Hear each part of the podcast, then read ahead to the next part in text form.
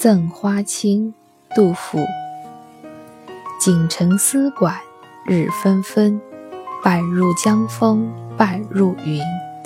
此曲只应天上有，人间能得几回闻。花卿是一个人，成都尹崔光远的部将花敬定。这首诗，我想包括很多很多的诗句吧。总是会有一些专家会对于诗句的背景和它字面意思以外的含义做出一些解释。比如说这首诗，他们指的是说杜甫其实是在借这首诗在讽刺花卿，因为花敬定这个人呢，他曾经平定了段子章之乱，认为，嗯，自己是居功至伟。所以会在自己的呃官邸去使用，或者说去听一些“只因天上有”。这里的“天上”既指天天庭，也指皇宫。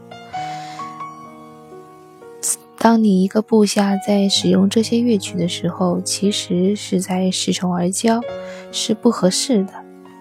所以，杜甫是在借这样一首诗在讽刺花敬定。这是学界一些专家们的看法。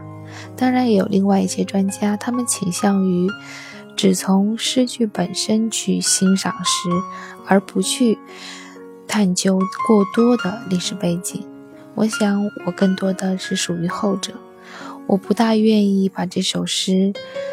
当做是一首在讽刺花卿的诗，而是更愿意把这首诗看作是在欣赏丝管日纷纷的美妙。锦城丝管日纷纷，半入江风半入云。